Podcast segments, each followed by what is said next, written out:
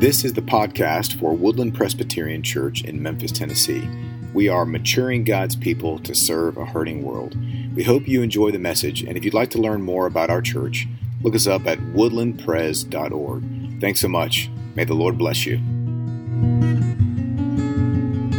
Carol is a term uh, that is a, it's a, about a song. Um, all songs were carols, but now we just know Christmas carols as carols, but they're intended uh, to elicit a response of, of joy. Uh, and in one uh, worship guide uh, that was written about singing, because we know how, uh, how singing is important for our own faith journey, we're able to uh, internalize truths of doctrine and stories, they're emotive. One, one instruction manual said, Sing lustily and with good courage.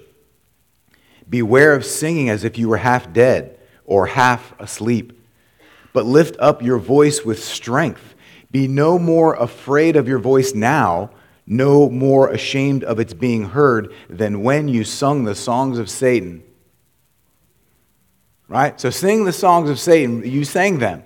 But now, sing the songs of Christ with joy. So for those of us in the midst that say, oh, I don't know if I can sing, we got to sing.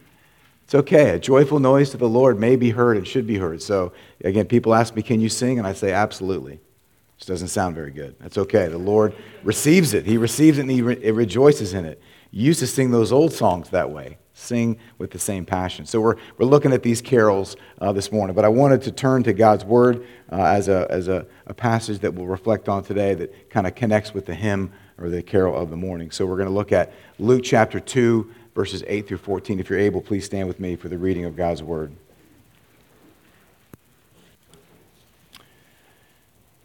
And in the same region, there were shepherds out in the field, keeping watch over their flock by night.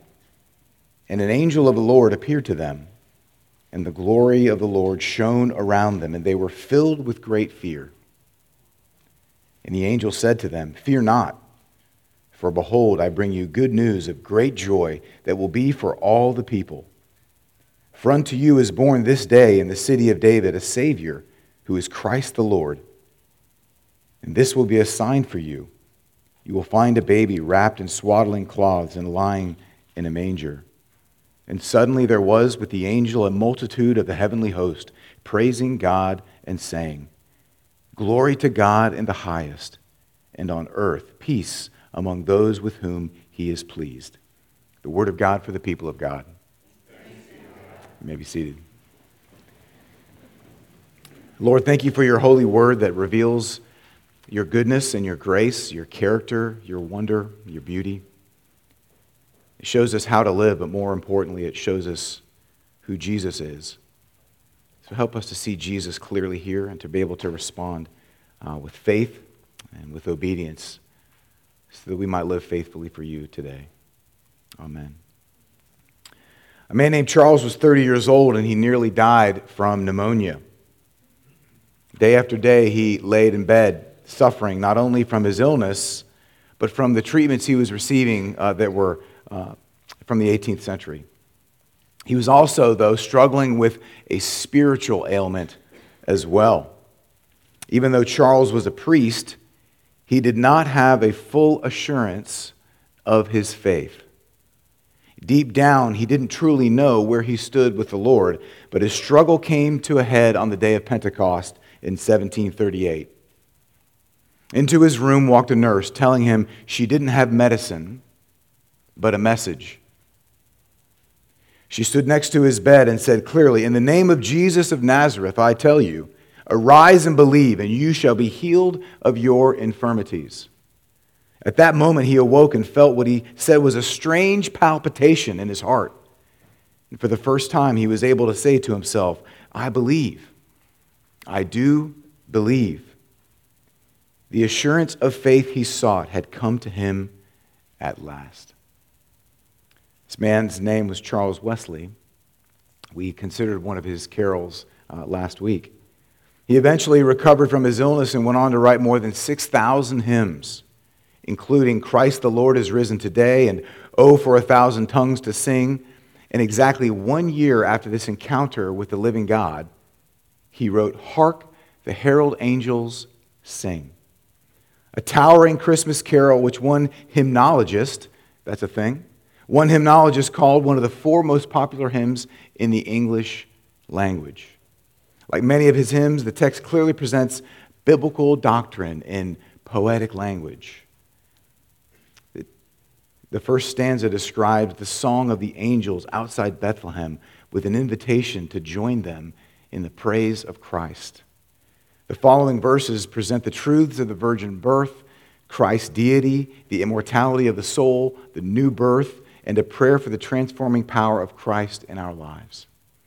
Hark, the herald angels sing, Glory to the newborn King, peace on earth, mercy mild, God and sinners reconciled. Joyful, all ye nations rise, join the triumph of the skies. With angelic hosts proclaim, Christ is born in Bethlehem. Hark, the herald angels sing, Glory to the newborn King. I had a chance to uh, talk about this uh, sanctuary and chapel to the elementary school students uh, this week, and um, we were talking about the tree and uh, how we, as they walked into the sanctuary, it was the first time they had been in the sanctuary since it had been decorated so beautifully. And many of them went, "Oh, oh, it's a special time." And, and one girl after chapel asked me, "Who's Harold?" Who's Harold? And I said, Well, Harold is a, is a man's name, but you spell it H A. Harold is a messenger. The hymn begins with two words that we don't really say uh, too often anymore herald uh, and hark. Does anyone you know say hark? If you see a person or you hear a person say hark, you kind of move away from that person. Hmm, hark, yes. You're kind of suspicious of that person. But hark, what does it mean? It means to listen. Behold, I have something important to say to you. Hark, my friends. If you want to get your attention in your office, try that at the break room. Hark! We're out of mayonnaise in the refrigerator. Hark means to listen or behold, and, her- and herald is normally a noun, which means an official messenger. In 2 Peter, Noah is referred to as a herald of righteousness. He's announcing God's requirements there. Uh, there is a herald in the book of Daniel whose job is to publicize the king's law. In this carol, herald is actually an adjective. You didn't know there was going to be grammar this morning. Adjective describing a kind of angel. It's a herald angel, a messenger angel. They're proclaiming the good news the gospel that God has sent his one and only Son to bring peace, mercy, and reconciliation to sinners. The hymn calls all the nations of the world to rise and join in the triumph of the skies, proclaiming glory to the newborn King. Essentially, all Christmas carols have this core message that God, the one who created the world, has taken on flesh to be with us but what's important to understand is that God has done this not only to reveal his power or to help us to feel uh, sentimental at Christmas time. It's not just so that we can have our hearts warmed by a touching scene of a mother and child, although that's part of it. Jesus didn't come primarily to show us how to live, but to show us how to find life. Wesley addresses this at the beginning of the carol. Uh, he says, This is the good news of God, of the incarnation, that God and sinners are reconciled. Reconciliation is an important biblical concept. The English word is from the Latin uh, re, which means again, and conciliare, which means unite. The reason God needs to send his son in the form of a baby is because God's relationship with his people has been broken. That happened way back in the Garden of Eden when Adam and Eve chose disobedience instead of obedience. And when they disobeyed God's word, they were corrupted by sin and they were cast out of the garden. Their lives and the lives of all their children, every person listening to my voice, were changed in that moment. There were no amount of principles that you could live by to find reconciliation. It was more than seven healthy habits to get right with God. Their relationship had been damaged upon repair, and so was ours. And the effects of the fall continue to mar the creation. Each of us are separated from God because of our own disobedient choices. James says, For whoever keeps the whole law, yet stumbles at just one point, is guilty of breaking all of it. And this brokenness of relationship can't be fixed by human effort. It's, uh, there's no amount of counseling or psychology that can address it. We can't find life in experiences or achievement. Something needs to come from the outside to fix the problem. And that's what the incarnation is all about. Is God making a way for his people to be right with him, to be reconciled? It's a rescue mission to take back God's people who've been enslaved by the enemy and their own sin. You see, when God came in the form of this tiny little baby, essentially, the war was over. Although there were many and more battles to be faced, God, in that momentous act, had accomplished victory. It's just like when the Allies established a beachhead on the shores of Normandy in World War II. It was so powerfully depicted in Saving Private Ryan. While there was much to do in the war, it was essentially over. And so it is with the incarnation. It was only a matter of time, some 30 years or so, before Jesus would be crucified, rise from the dead, and conquer death. But when he was born in Bethlehem, it meant that Satan was finished. And that he and those who are his would be victorious, even if it meant we had to go on fighting. Through the birth of this child, the, the way was made for us to be reconciled with God. And another blessing of this reconciliation with God is our reconciliation with others.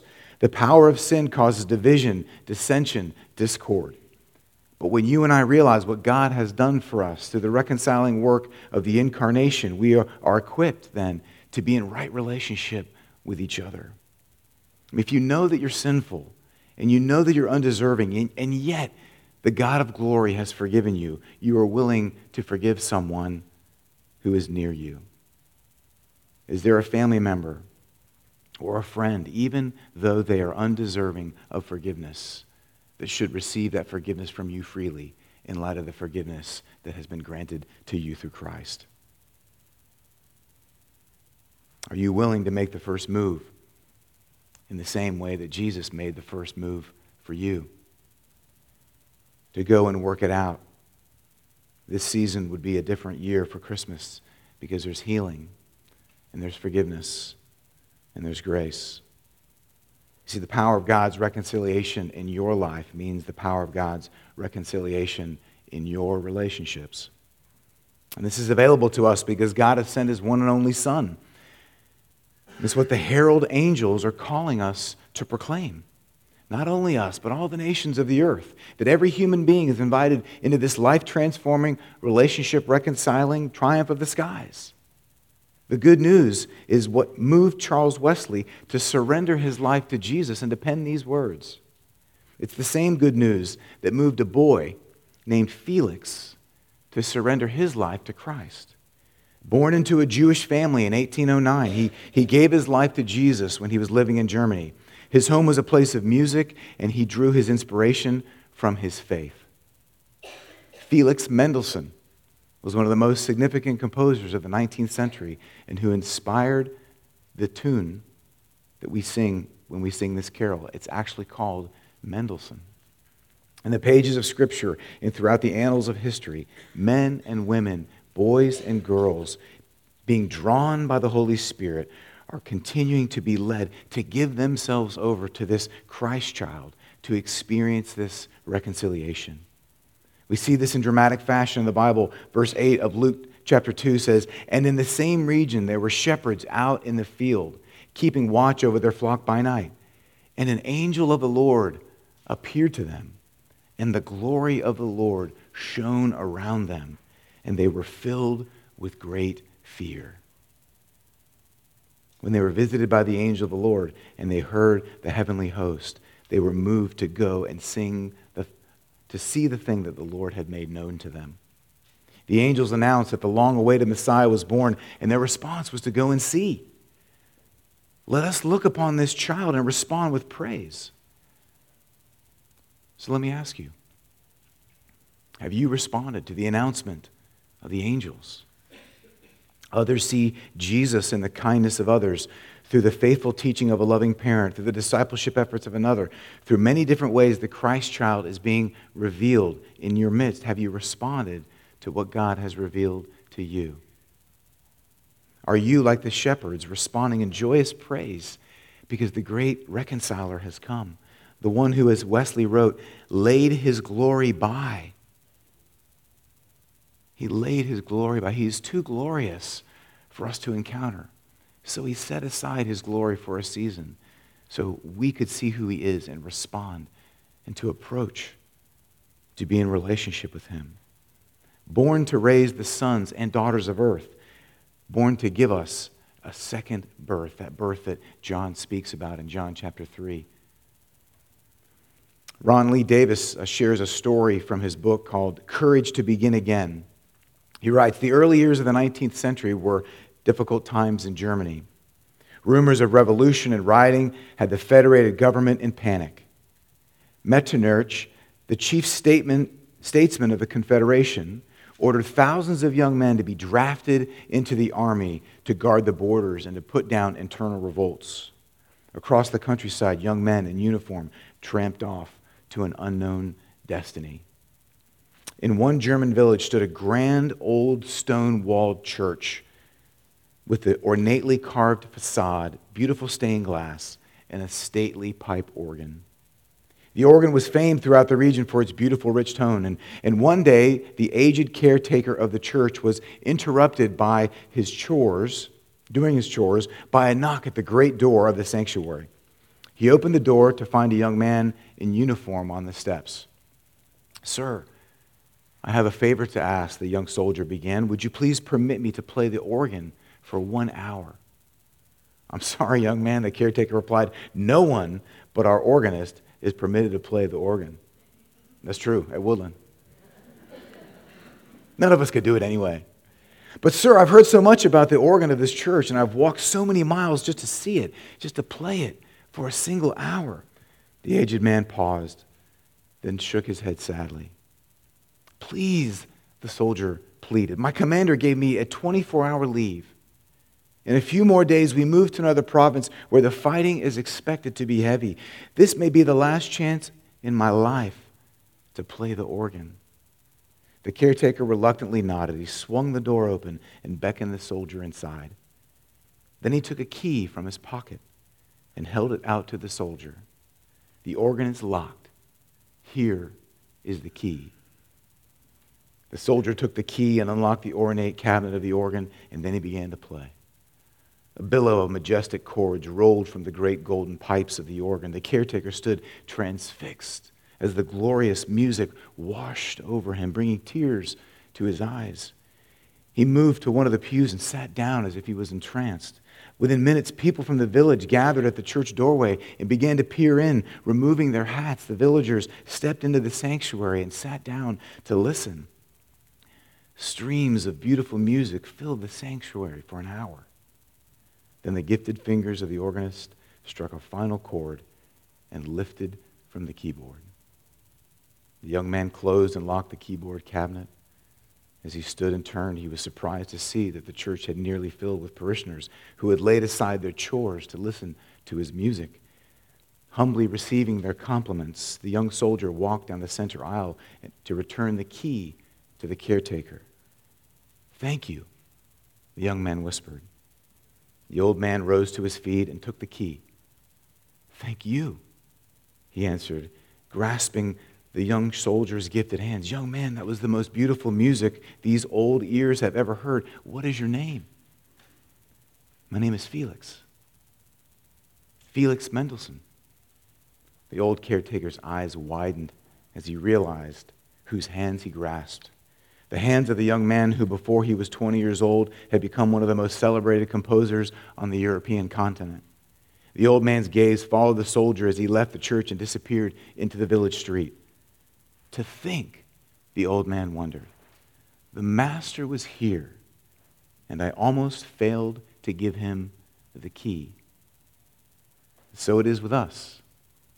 The master is here, And He's offering reconciliation to us through His precious Son. If you give Him the key to your heart, He can make unimaginably beautiful music in your life. Music that will make the world stop and listen and wonder. The Master is here, and He's ready to transform us by His grace. It's not only our duty, but our joy to give Him the key to all that we are and all that we have. Let us pray. Thank you for listening to this message from Woodland Presbyterian Church, maturing God's people to serve a hurting world. Again, if you'd like to learn more about our congregation, please visit us at woodlandpres.org. Thank you very much, and God bless you today.